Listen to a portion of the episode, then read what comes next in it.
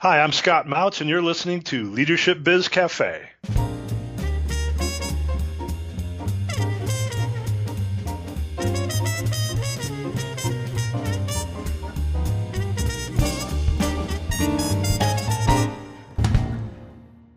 Hi everyone, this is Tanveer Naseer, and on today's episode of Leadership Biz Cafe, I'll be talking with Scott Mautz. Scott is the CEO of Profound Performance, a keynote, workshop, coaching, and online training company that helps you work, lead, and live fulfilled. He is also a Procter & Gamble veteran who ran several of the company's largest multi-billion dollar businesses. Scott also teaches leadership and employee engagement and motivation at Indiana University, and his insights on leadership have appeared in Harvard Business Review, Entrepreneur, and Inc. magazine, where he writes a weekly column for the national publication. For today's episode, we're going to talk about his latest book, Find the Fire Ignite Your Inspiration and Make Work Exciting Again. Hi, Scott. Welcome to the show wonderbar to be here. Although I can't imagine anybody ever, ever tells you otherwise, but it really is great to be here. yeah, we're gonna have a lot of fun here, folks, because Scott and I have been talking pre-show for a good long while, so I can tell you that you're going to be in for a real treat. This is gonna be a real fun conversation. So, you know, Scott, it doesn't matter what country you're from or what culture group you belong to. One thing we all want is to be inspired. We want to feel that rush of being exposed to some new insight or idea that kind of lifts us up and makes us feel yeah, I can do this. And your new book, Find the Fire, is all about how we can reignite and feed that flame within us that stirs that sense of wonder and possibility for what we can create and what we can experience. But as you mentioned early in your book, while we all want to be inspired, especially when it comes to the work we do, only 70% of us actually feel that way in our jobs.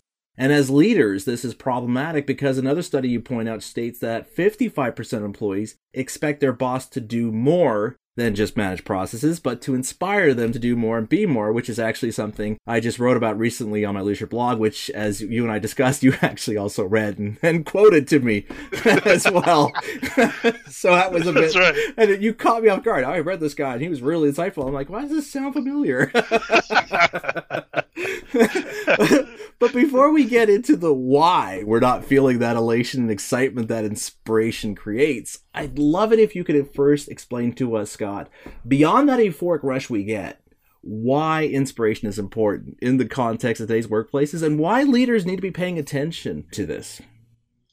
Yeah, super question. You know, I'll start with the latter portion of that. Why leaders need to be paying attention to this because you're right. I talk uh, in Find the Fire. I talk about the fact that you know the vast majority of employees, 55%, say, "Man, I'm really looking for my boss to be to be inspiring. That's what I want." The other side of that equation is for all of you uh, wonderful leaders out there, only 11% say that their current boss is inspiring. So that's a that's a pretty big gap. And it, it tells you right out of the gate that, you know, leaders around the world need to be listening because you know, while they think they're, you know, inspirational, like um, Robin Williams in Good Will Hunting, meanwhile, you know, your employees are hunting for another job behind your back uh, because you're not as inspirational, perhaps, as you think you, you think you are. So, kind of the first message is to just, you know, stop, be honest with yourselves, and ask, okay, am I being the kind of a boss or manager that that I can be to inspire the troops first, you know, first and foremost. And, and so, but why does it matter? We Tanveer, you have all kinds of people on your show to talk about all kinds of things that are important to lead, you know to leadership. Why are we talking about inspiration here today? And I'll, I'll tell you why. This is the simplest way I can put it. As I you know I talk in keynotes or to anybody that'll listen to me. It, it helps to understand the difference between motivation and inspiration. I mean, what leader doesn't want motivated troops, right? So, and the way I usually put this is, think about it this way: motivation is the pragmatic consequence of inspiration. It's the think about it as the engineer in you that it, it goes in a step by step fashion with marching orders in hand until it finally achieves its goal, right? Inspiration, however, it's well beyond that. It ex- extends well beyond the power of motivation. Inspiration is like a three beers in guitar solo, man, you know, where you're just really into it. It yields a moment of galvanizing energy and vision. It comes before motivation and it shoves it into action. And, and at the end of the day, with motivation, we take hold of an idea and we run with it. But with inspiration, an idea takes hold of us. And that's where the power comes in, Tanveer. If you can be the kind of leader that can institute an inspirational backdrop, you can create ideas and thoughts and beliefs and strategies that take hold of people. And what my book is about is kind of for the rest of us slobs, those that even us, you know, if we're leaders, we're still also employees in many cases, and we still have to operate as employees. What happens when that inspiration is waning? How do you bring more of it into your own work life? And uh, that's what I'm also prepared to talk a lot about today. Perfect. Okay, Scott. So you helped explain why inspiration matters for both leaders and their employees.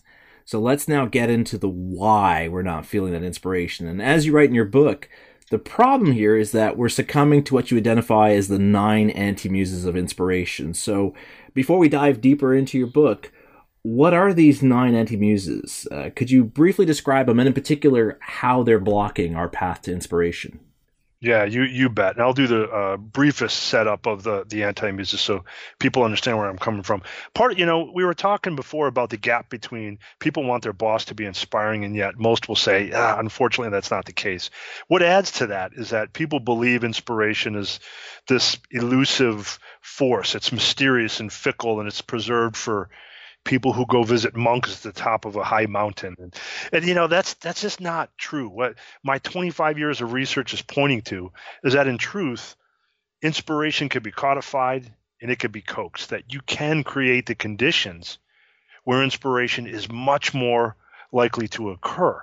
The problem is the reason it doesn't occur a lot is because we've been asking ourselves the wrong question all these years. And this will lead right up to your anti-muses in just a second. Most of us ask Tanveer, you know, when we're not feeling inspired. And this isn't my opinion. This is data and fact. Most of us will ask, okay, I'm not feeling that inspired at work. I, you know what? What inspires me? Then I'm going to try to go do more of that. Well, that obviously doesn't work based on the statistics that you open this talk up with, right? It doesn't work because that approach is too passive. It's elusive and even when you feel a little spark, and get, get repressed in far too many soul sucking work environments. So the proper question to ask is, well, how did I lose my inspiration in the first place? It was everywhere when we started in our jobs, everywhere. You didn't even have, you didn't have to look hard for it. Everything was intriguing and introduced growth and inspiration and excitement. And over the years, what I call the anti muses seep in and start to suck the inspiration out of our work lives. And now I'll answer your question very directly. Here's what the anti muses are. I'm going to give you the briefest over uh, overview of them, and then we can you know steer wherever you want to go, Tanveer. So the nine forces that uh, that drain inspiration from our work lives, and again, this isn't my opinion. This is based on a world of and a wealth of data. Number one is fear in all its forms: fear of failure, fear of criticism, uh, fear of change. And it's by far fear of failure is the number one thing that half of all adults say has kept them from either accomplishing or even revisiting their goals. So you can imagine is almost the antithesis of living an inspired work life. That's the first anti-muse. The second, and I'll keep this moving uh, along at a, at a healthy clip here. The second anti-muse that drains our inspiration from work, even if we don't realize it, is settling in boredom when we all of a sudden decide that we fall in a in a rut, consciously or subconsciously, choose to be there or not choose to be there, and we realize we've plateaued, our, our learning and growth has, has has disappeared. We're no longer making opportunities for ourselves or taking risks anymore. The third anti-muse is inundation. And I often say inundation is like the new black, right? It's like the new color, the hot new thing. Everybody likes to talk about how overwhelmed they are at work and it's really starting to add up and having an impact on us. We we forget how to make choices and set priorities. Our procrastination gets the better of us, or our perfectionism. We we lose the art of how to push back on a leader, and we become inundated. And inspiration has no chance to thrive in that environment. The fourth anti-muse is loss of control, and I talk an awful lot, especially in keynotes, about how we give away our power without even realizing we're doing it the the dumb small things we do that that beat ourselves up and give away our personal power. It's impossible to live an inspired work life when you feel like you don't even control the outcomes and the circumstances of the very work environment that you that you work in.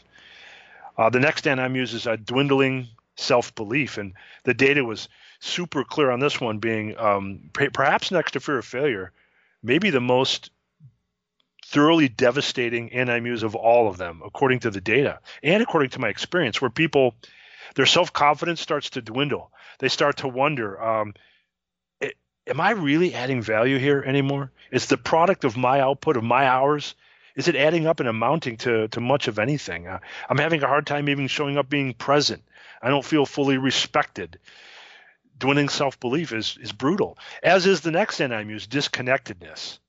And the data, the, the way the data led me to this one was, I guess, uh, people that have become disconnected from their workplace, from their workers, a sense of camaraderie is missing. Maybe it's a particularly toxic boss or a toxic coworker, and all of a sudden you start to feel disconnected and disjointed from your workplace. The next anti-muse is dearth of creating. Uh, and I would say out of the thousands of interviews I conducted for Find the Fire, some of the most heartfelt stories I heard, Tanveer, were people telling me, holy cow, somewhere along the line I stopped creating and I didn't realize it. I stopped creating unique output to put into the world that's my unique stamp of who I am and and how what I have to say is special. And that stopped. It stopped. I, I no longer create, and that's a huge source of inspiration drain. Two more to go. The last one, uh, the last uh, next to last one, insignificance can be all encompassing as well as all encompassing as fear of failure or a dwindling self belief. This is where people just fundamentally start to believe what they're working on doesn't matter. It's beyond uh, dwindling self belief. It's that my work is insignificant and my role in that work is starting to feel insignificant. And you can imagine inspiration has no chance to thrive on that front. Uh, and then the last anti-muse I'll quickly touch on, and we can steer wherever you want, my friend, is uh, what I call lack of evocation. And uh, a lot of people believe that inspiration has to be evoked. Um, and that's not necessarily the truth. Find the Fire is all about how you can create inspiration in and of itself in your own way. But it is still true that we want things to evoke inspiration in us. And when we work in a very toxic work environment where it's very difficult to have uh, to be evoked by anything, that's where a, a, lack of evocation comes in as the last anti-muse that drains inspiration from our work life. So pretty nine nasty forces. Uh, they they are not uh, goddesses. They're uh, they're fiends, and they're hell bent on stripping the inspiration from our work life. Excellent summation, my friend. And I, I, think for a lot of people listening, they're probably going like, "Wow." Obviously, we we don't have time to go through all nine of these anti-muses, but let's focus on hopefully the three or four that I enjoyed the most learning about. Starting with that first one, the anti-muse of fear. Now, as you write in your book, Scott, this anti-muse, and you actually just mentioned this now, is driven by three specific fears that all of us have at one time or another: the fear of failure, the fear of change, and the fear of criticism. Now, through my work speaking, coaching, and teaching leaders and their teams, this anti-muse is one I've seen and heard in a lot of the conversations I've had.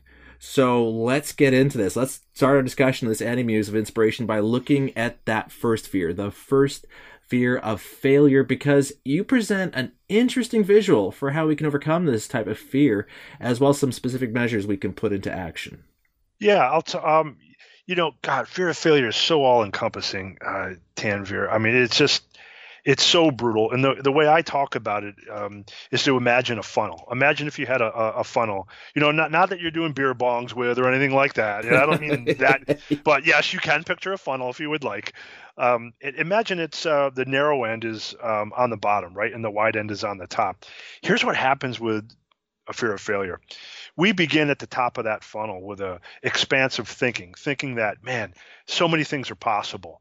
Um, I, you know, I believe in myself. I believe like this many things can happen. I believe like the outcomes are endless. The possibility is endless. Big picture thinking. And what happens is that fear of failure constricts our thinking and our world worldview. As fear of failure takes hold of us, down that funnel we spiral. And if you can imagine, you know, I have my finger in the air and I'm spiraling it slowly down that funnel.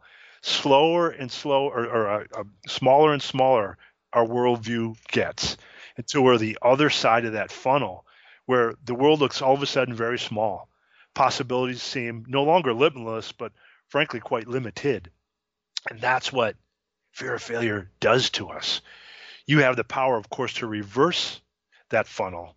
And I can turn to talking to how, how to, to do that. But I'll pause for just a second to uh, to pause on that visual because it really seems to resonate with a lot of people. And they say, and maybe you experience this yourself personally, Tanveer, I know that's what happens to me.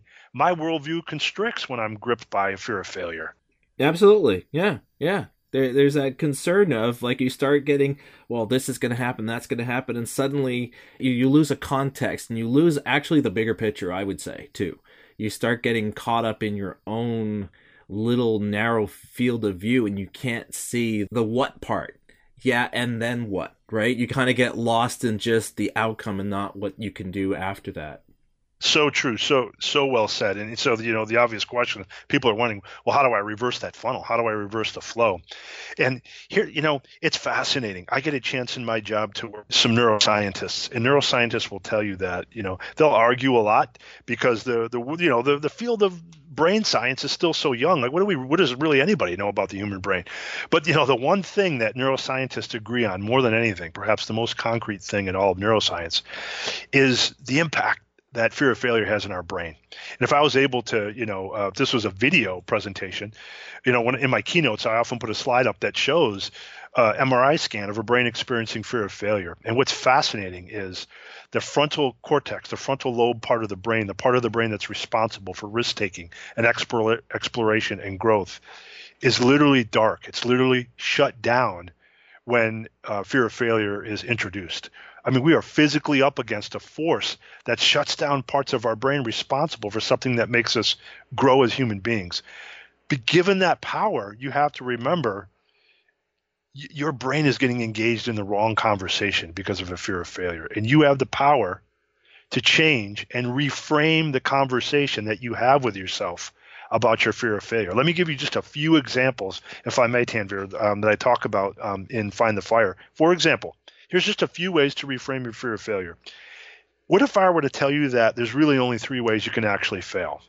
When you quit, when you don't improve, or when you never try? What if I were to tell you that, you know, failure doesn't happen to you, it happens for you. It doesn't happen to you so you can be devastated. It happens for you so you can learn from it. What if I were to tell you that when you suffer, you're not the one that's suffering, it's your ego?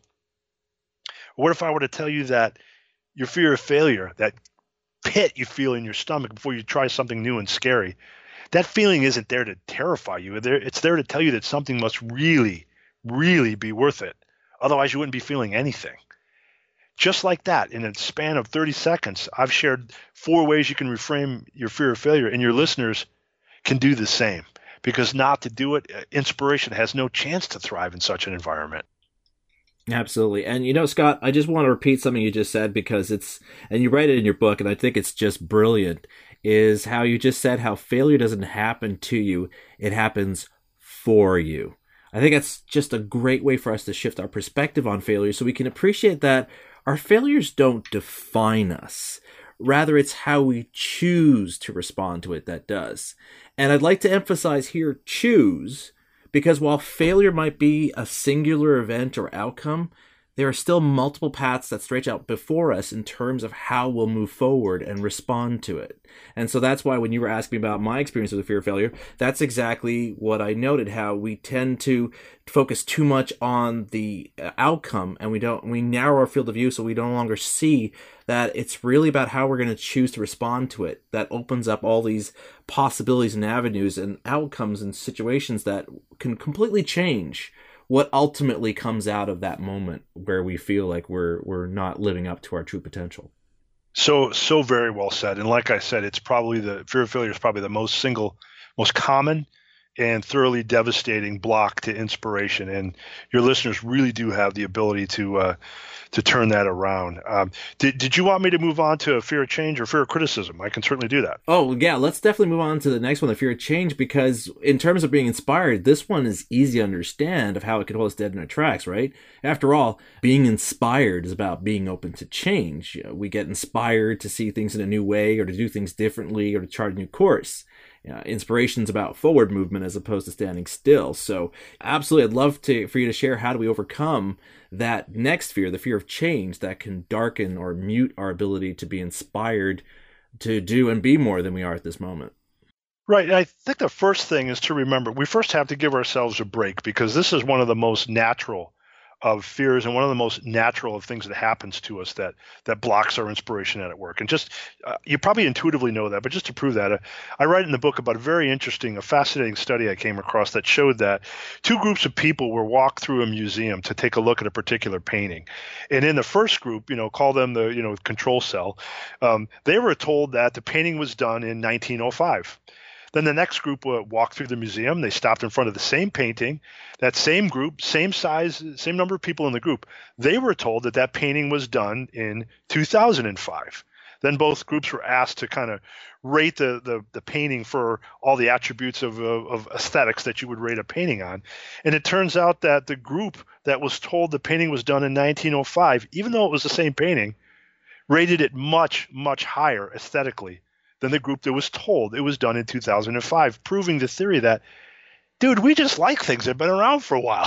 it's just, yes. it's human, it's human nature. We just we just like things that have been around for a while. So you start with we start with that predisposition that we're not going to like change. So give yourself a break that you're not alone if you're included. You know, if you're included in that, um, it's it's not unusual. Uh, and you know what I would say? The, the best tips that I can give is the first thing you have to do to overcome a fear of change is to believe you have the competence for change. And when I, you know, I get asked to talk every now and then, um, or to include in my talks, um, I talk a lot about employee engagement, and people ask, say, "Hey, can you address change and how my organization can get through change?" And I often do tons of interviews thereafter uh, with the group I'm speaking with. And one of the most common things I hear is people just believe like they're not going to survive the change and get get on the other side of it. They start to catastrophize and and, and paint pictures of what's going to happen to them on the other side of that change. And you just have to understand that you've been through change before, you'll get through this again. And it leads to the second point, especially if you think of change like a software upgrade. If you view it as, okay, I'm not I'm going to stop forming coalitions of anti-change agents that get together with me and complain about the change and instead I'm going to proactively view it as a software upgrade, you start to see all the positive benefits of what change can do, you know, how change can help you. Guess what? It's also true that research shows one of the most career limiting things you can do is be horrible at accepting and adapting to change. So just for that reason alone, it's good for your career and your growth to embrace change. So so think of it like a like a software upgrade. I also can tell people to find their anchor in change. And what I mean by that is what's not going to change about your life? You know, uh, I doubt Tanveer if uh, you you told us tomorrow that you were done with this leadership thing, and you know you know what you were following your dream of being a synchronized swimmer. If you did that, I, you know what you know what's not going to change in your life? The people who love you, what your values are, what really makes you happy, what your purpose is in life things like that aren't necessarily really going to change at all. And when you keep that in front of you, it helps you put the change that you're going to go through in tremendous, tremendous perspective. And for, for the leaders out there, by the way, the last point, I could talk, do a whole show just on fear of change, but you know, for the leaders out there, you have to remember that you gotta make, you gotta be clear on the case for change as you're making it. One of the biggest problems organizations suffer through change is because the very people instituting the change never enrolled the people who the change is going to be done to and they didn't make the case for that change clear. They just rolled it out as an initiative. And you know you know the old saying people need to weigh in before they can buy in. And if you're on the receiving end of that as an employee and you know afraid of change make it your point to go get clear on what is the case for change. And you know what? Our brain treats uh, change like an error it wants to fix that error. That's what happens when our brain discovers an error. Change is, exactly the same way. When we don't know where change is leading, the brain tells us, I need to know where it's leading. Okay, so do your best to go find out and take the mystery out of change by getting clear on that case for change. And it erases a lot of the fear associated with that. Does that does that make a lot of, does that make sense to you, Tanveer? That makes perfect sense. In fact, you know what, Scott, you've inspired me. I've decided, you know what, I am going to give up this leadership beat and I'm going to take on synchronized swimming. I just I just love that nose plug look. You know, I mean, I think it'll look great on me. hey, you! I know you. I know you. Yeah, very good. Weren't you that leader guy? Yeah, I did. I don't do that yeah, yeah. stuff anymore. I'm all about pirouetting in the pool. That's that's where my game's at now. Uh, but right. but all kidding aside, though, I love Scott how you mentioned that one way for us to overcome this fear is by finding our anchor, because you know I think a lot for many people the idea change brings this notion that we're going to disrupt everything, And consequently, people might feel disoriented or that they don't feel they have their bearings anymore. And I think you know, you sharing this point is very reassuring because it reminds people that we need this anchor because it's not going to hold us back, but rather it's going to be that source of stability that's actually going to drive us forward because now we have something to push against to propel us forward. Ah, very. You know what? You should get like a show that was really well said.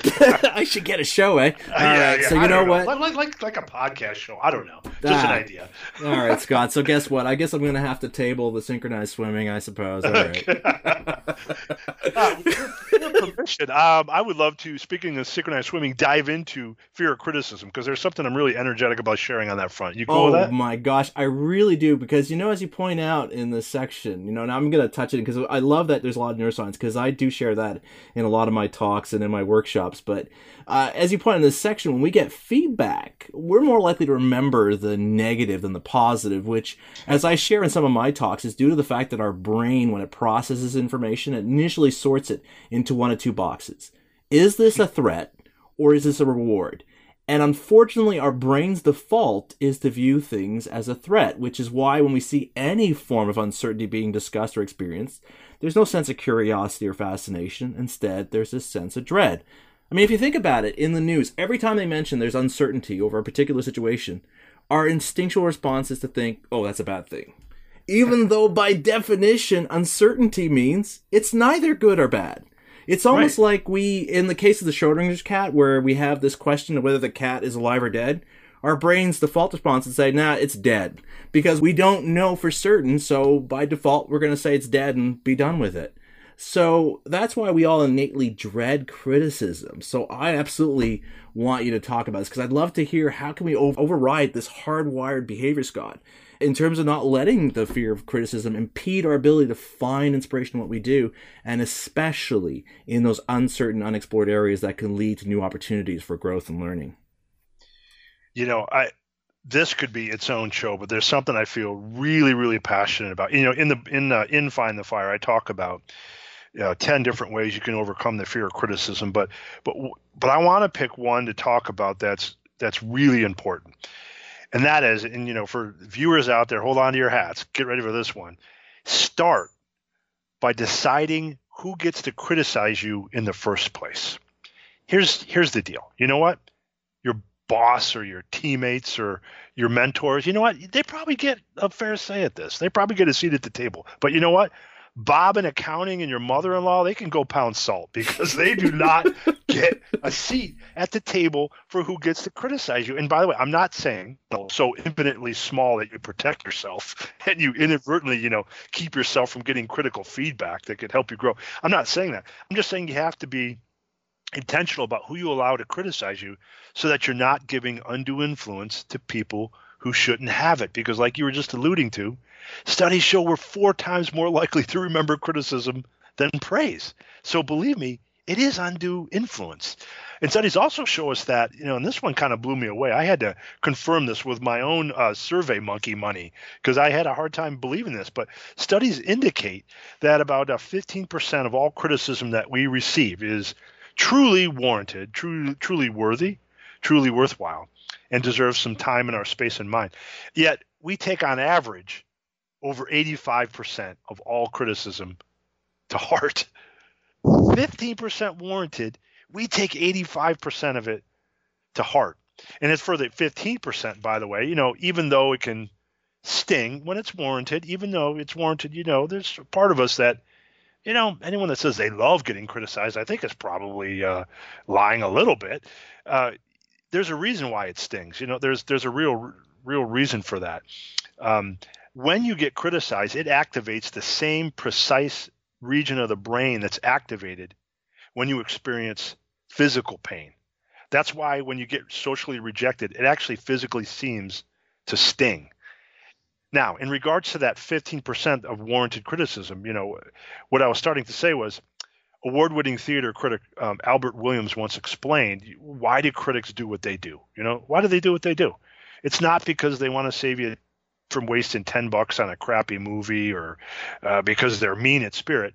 They do it for the love of their art to create better art. And so the question that I always tell people is in that 15% that's warranted, Are you you viewing that criticism in that same way that it's coming from a place of love, that people that want to create a better version of you, better art in the form of a better version of yourself. Are you or aren't you? And as for that 85% that's that you worry about and take to heart that's not warranted, you have to remember you decide who gets to criticize you and what value you're going to assign to their words. I, I think Eleanor Roosevelt had it exactly right when she said, No one can make you feel inferior without your consent. So if you keep just this one thing in mind, decide who gets to criticize you, it's amazing what that can do in terms of putting a dent in the armor of, of the fear of criticism. I love it. It's a perfect way to look at it, and also to uh, for people to understand of how they should be a little bit more selective in terms of the kind of people they're getting criticism from, because it's really about who's going to help you improve and really be better. That this is tough love rather than just being bitter and uh, negative. Right on. Well said.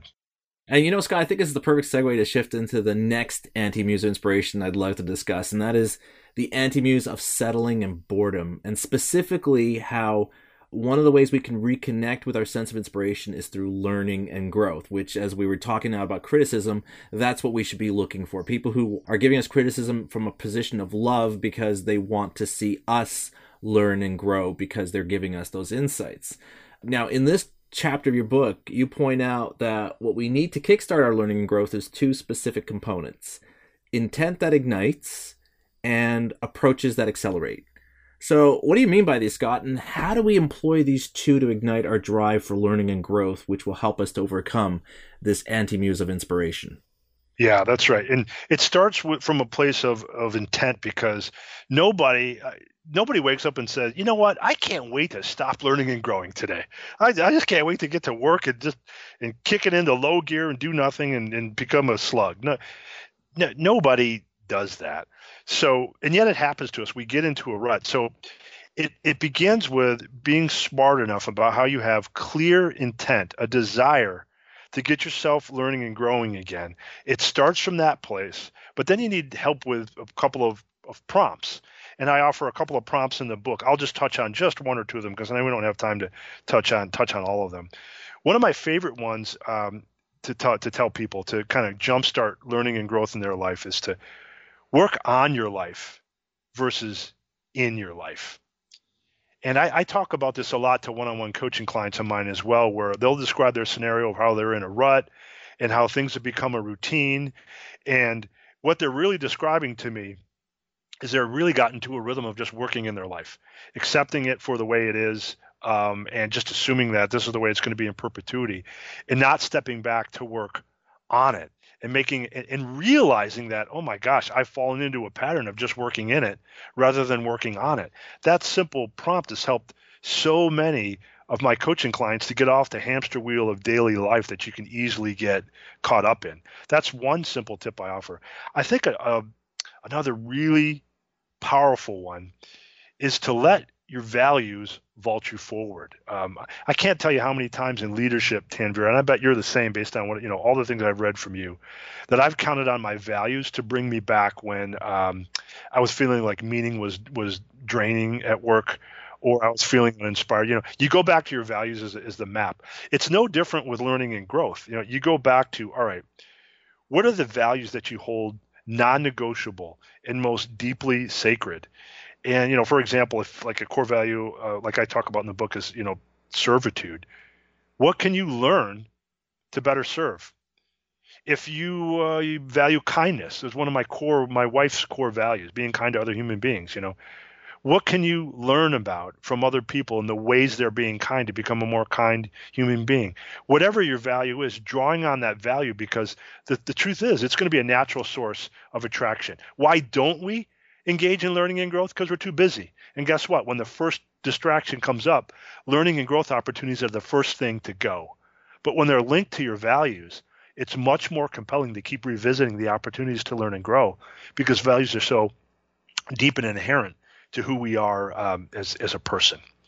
Um, the last one I'll offer up just very quickly is to seek conscious growth, which is you know becoming who you are as a person, versus just growth for the sake of it.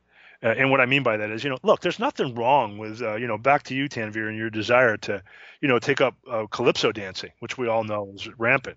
Um, there's nothing wrong with that. I mean, that's that's cool, and you should, you know, you should definitely, you know, go for that. You should get learning and growing. And most people will say, oh yeah, you want to get learning and growing, go try something new. And that's cool. You definitely have to do that. That's a big part of the equation for sure. But what I'm offering up is that remembering that conscious growth is really becoming who you are as a person. What can you learn that's going to bring you closer to the true version of the person that you're trying to be, the, the values you want to live, and the, the purpose you have on the planet? So, just in a few ways like that, you can spark your intent. Uh, now, you steer. I can go on to the second part if you want, or I can uh, uh, dive in on something that I just talked about. But that's brilliant, and I mean, there's you just gave so much good material there for people to really, you know, sink their teeth on and, and ponder. And I'm not just talking about you know visualizing me in my first few lessons of learning how to do calypso dancing. As I warned people, I said we're going to dive deep on this one because there's so much ground to cover. And you know, one of the things here, and when you talk about overcoming this anti-muse of settling and boredom and our ability to use learning and growth, that is how it's pretty much tied to our ability to find opportunities for learning and growth. And you do describe that there is a way for anyone to find opportunities because it's not about waiting for opportunities to knock on your door but attracting opportunity through what you describe as the window of opportunity. So, what is this window of opportunity, Scott, and how do we employ it to help us overcome this anti-muse of inspiration? Just because right now I'm trying to think of a window joke and I can't think of one. That's all right. Well, your your your staff writers will will feed you that. Yeah, yeah exactly. I'll I'll talk with them after the show. Don't worry about that. Yeah, you know, part of uh, what, be, what makes us become settled and bored, and part of what stunts our learning and growth um, is the fact that you know we just we stop coming across opportunities. And I can't tell you how many people I've coached that say, "Well, it, it appears to me that opportunities have you know have dried up." And the truth is, yeah. there are many things you can do to create your own opportunities in life. You know, good fortune comes to those who are fortunately good enough at attracting opportunity. So the window of opportunity I talk about is a simple model that, again, this isn't my opinion. This is what data shows us, or proven ways that you can start to generate windows of opportunity for you. They're going to be interesting, exciting, lead to learning and growth. And I'll give you just a, a couple of the proven, proven ways. One of the ways I, I that I talk about is, um, for example, at work, people that have um, a, a one-up attitude and a two-up ask. And, and what I mean by this is a one-up attitude and a two-up ask. The one-up attitude means um, you know, not like you're better than other people. I just mean you inv- you view everything you encounter in your job with, how can I do that one click better? Maybe just one step change better. How can I, you know, I'm I'm really great at uh, talking through these spread- spreadsheets to my boss. How can I be a step better, a click better? How can I push myself and challenge myself? The second part of that, the two up ask is then okay. Now, while you're looking to, you know, one up each of your practices that you already engage in two up what you ask for. And by this, I mean, could you imagine if you asked for a stretch opportunity or a, or a stretch assignment at work that was so grandiose that it required two levels up in management to approve?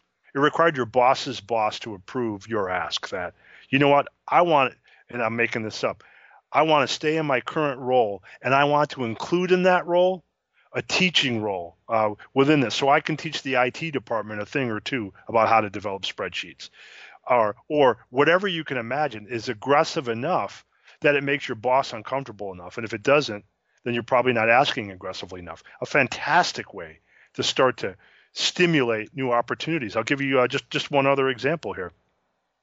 Um, what I what I call carving out a niche and becoming a guru. And this one's very close uh, to my heart. I served for um, 25 years at Procter and Gamble, uh, Tanveer, in uh, in marketing, and along the way, I got asked many, many times to come and speak on um, uh, leadership topics, much like you do a lot of now as well. And you know, lo and behold, it turns out, you know, I was I was uh, no no Tanveer, but apparently I wasn't the worst at it in the world because people kept asking me to come back and speaking more and more and more. So while still at work at Procter and Gamble, I, I I really fell in love with speaking from the stage, and I started to develop my material, and I started to speak more and more at P&G, at, at places all around the world, and I mean like many, many, many times getting asked to speak, and I eventually started to create a little bit of a niche of, oh man Scott Mautz, he's the guy you want it to bring to a P&G event to talk leadership or to talk um, employee engagement or the how-tos of motivating and inspira- inspiring the troops. That's the guy you want. I carved out a niche. I become a guru in that space. And lo and behold, it became a big enough um, niche that I loved doing enough that I eventually decided to make a, a full run of that. And I left Procter Gamble and created my own window of opportunity because I'd carved out a niche and became a guru in speaking to a certain type of audience with a certain type of topics in mind. And now I, I, you know, I've created a lifestyle and a business where I write about it and I talk about it, I, and you know, and I even teach about it uh, and workshop about it as well. So I, I created my own niche and became a guru. Those are just two ways that you can stimulate your own opportunity.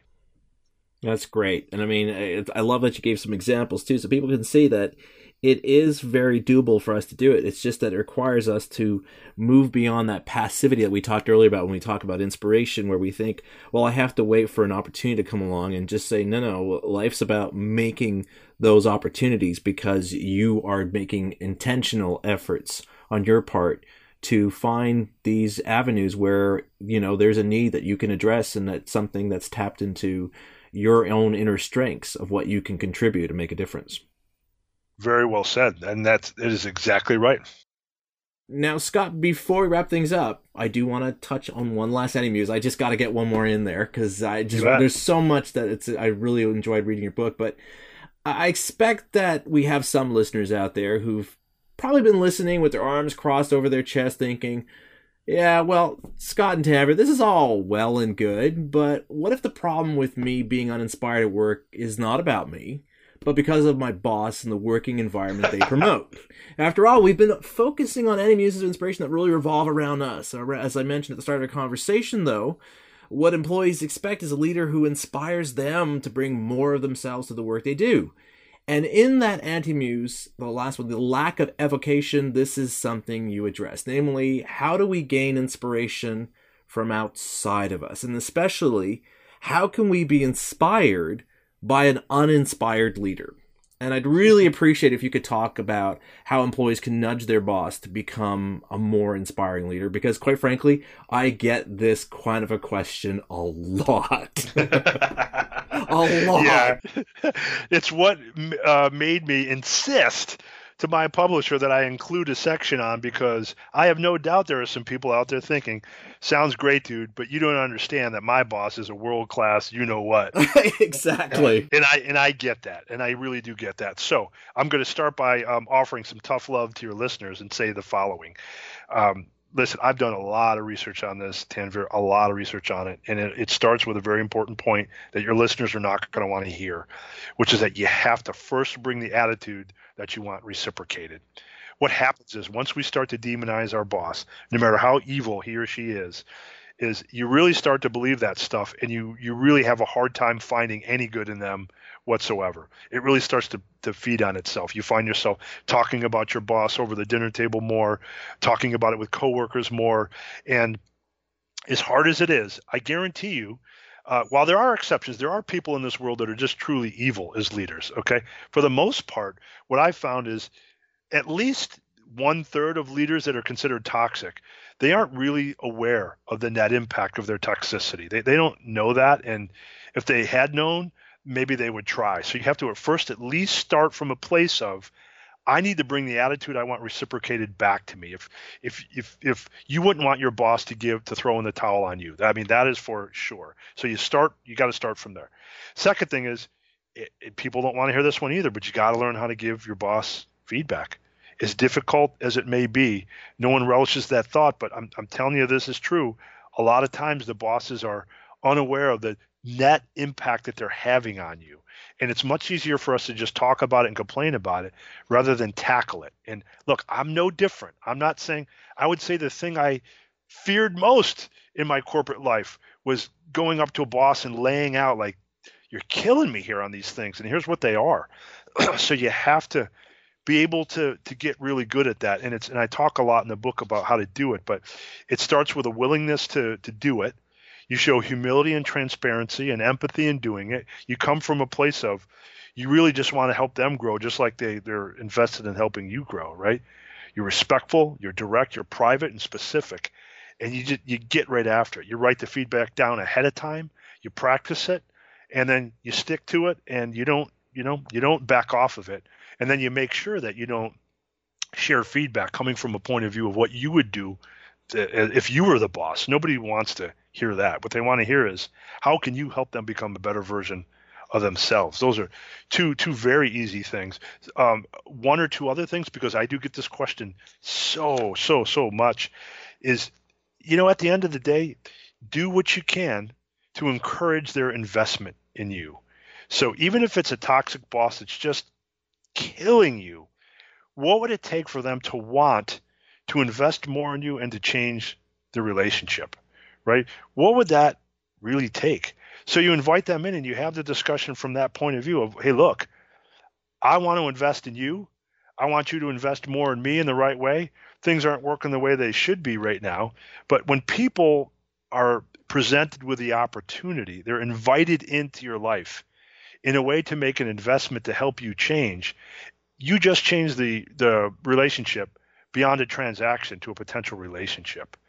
And a lot of toxic bosses assume uh, the ones that are aware that they're toxic, they assume they've gone to such a state that no one wants uh, their help and wants them investing in them anymore, and that's not necessarily true. You you have the opportunity uh, to change that, and then you know what? You just you have to do what you can to amp up their advocacy too. Being the kind of person through the work that you do, doing the level best you can do according to what their success criteria are, so that they're going to want to continue to advocate for you especially if they know you're making them look good. It gives you another bridge into talking to them about, look, this relationship isn't working. We need to change it. If you're doing your job and stay focused on being the best you can at your job, it makes it more likely they're going to amp up their advocacy. There's a lot more I could go into, but those are just a few tips to get to get started. But it really does begin, Tanveer, with uh, bringing the attitude you want reciprocated. Great message. Great message there, Scott. You know, I know we've touched on only some parts of your book and some of those anti-muses that you share. And like I said to you before, there's certainly other anti-muses I'd love to talk with you more about. But based on what we talked about here today, what final word do you want to leave our listeners with, Scott, for how they can become more inspired about the work they do? Yeah, I, I would offer a different thought from what we've talked so far that has to do with how we give away our power.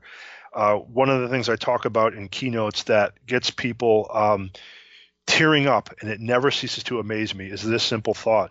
It is so important, so important to seek authenticity, not approval.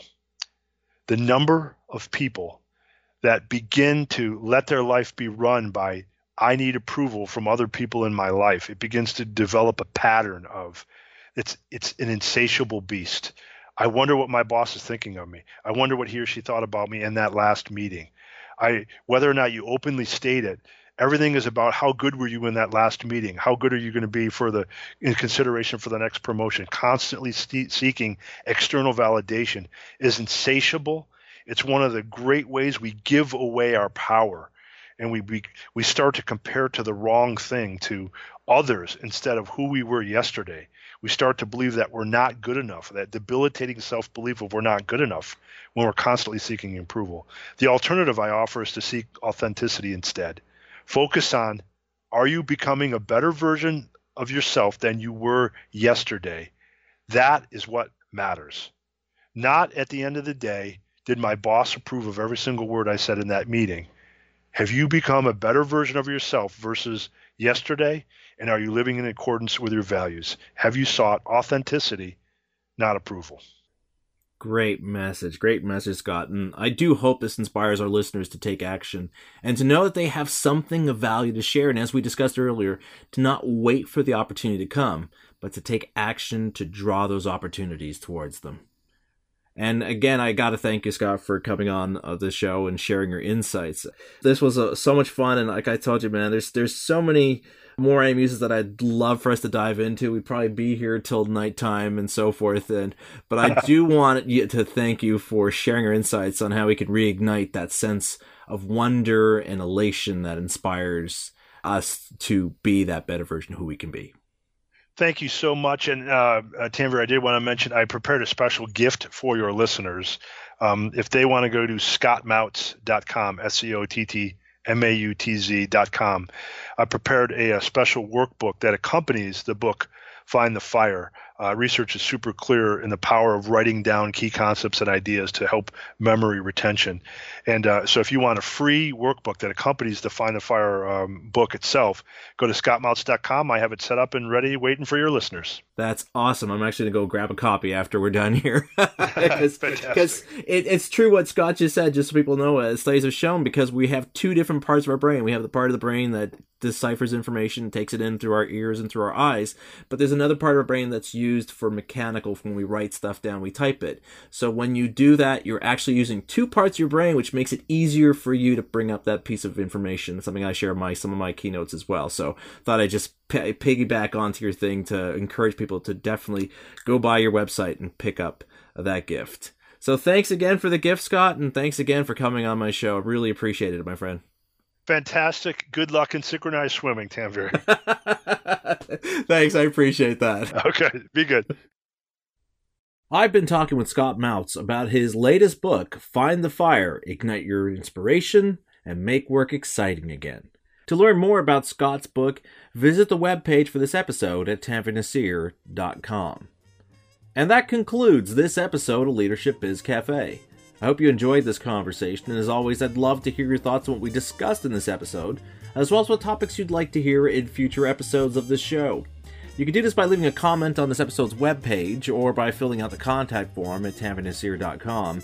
And if you found my show on Google Play, iTunes, or Stitcher Radio, I'd appreciate if you could take a moment and please rate my show and let me know what you think about today's conversation. Until next time, this is Naseer. Thanks everyone for listening.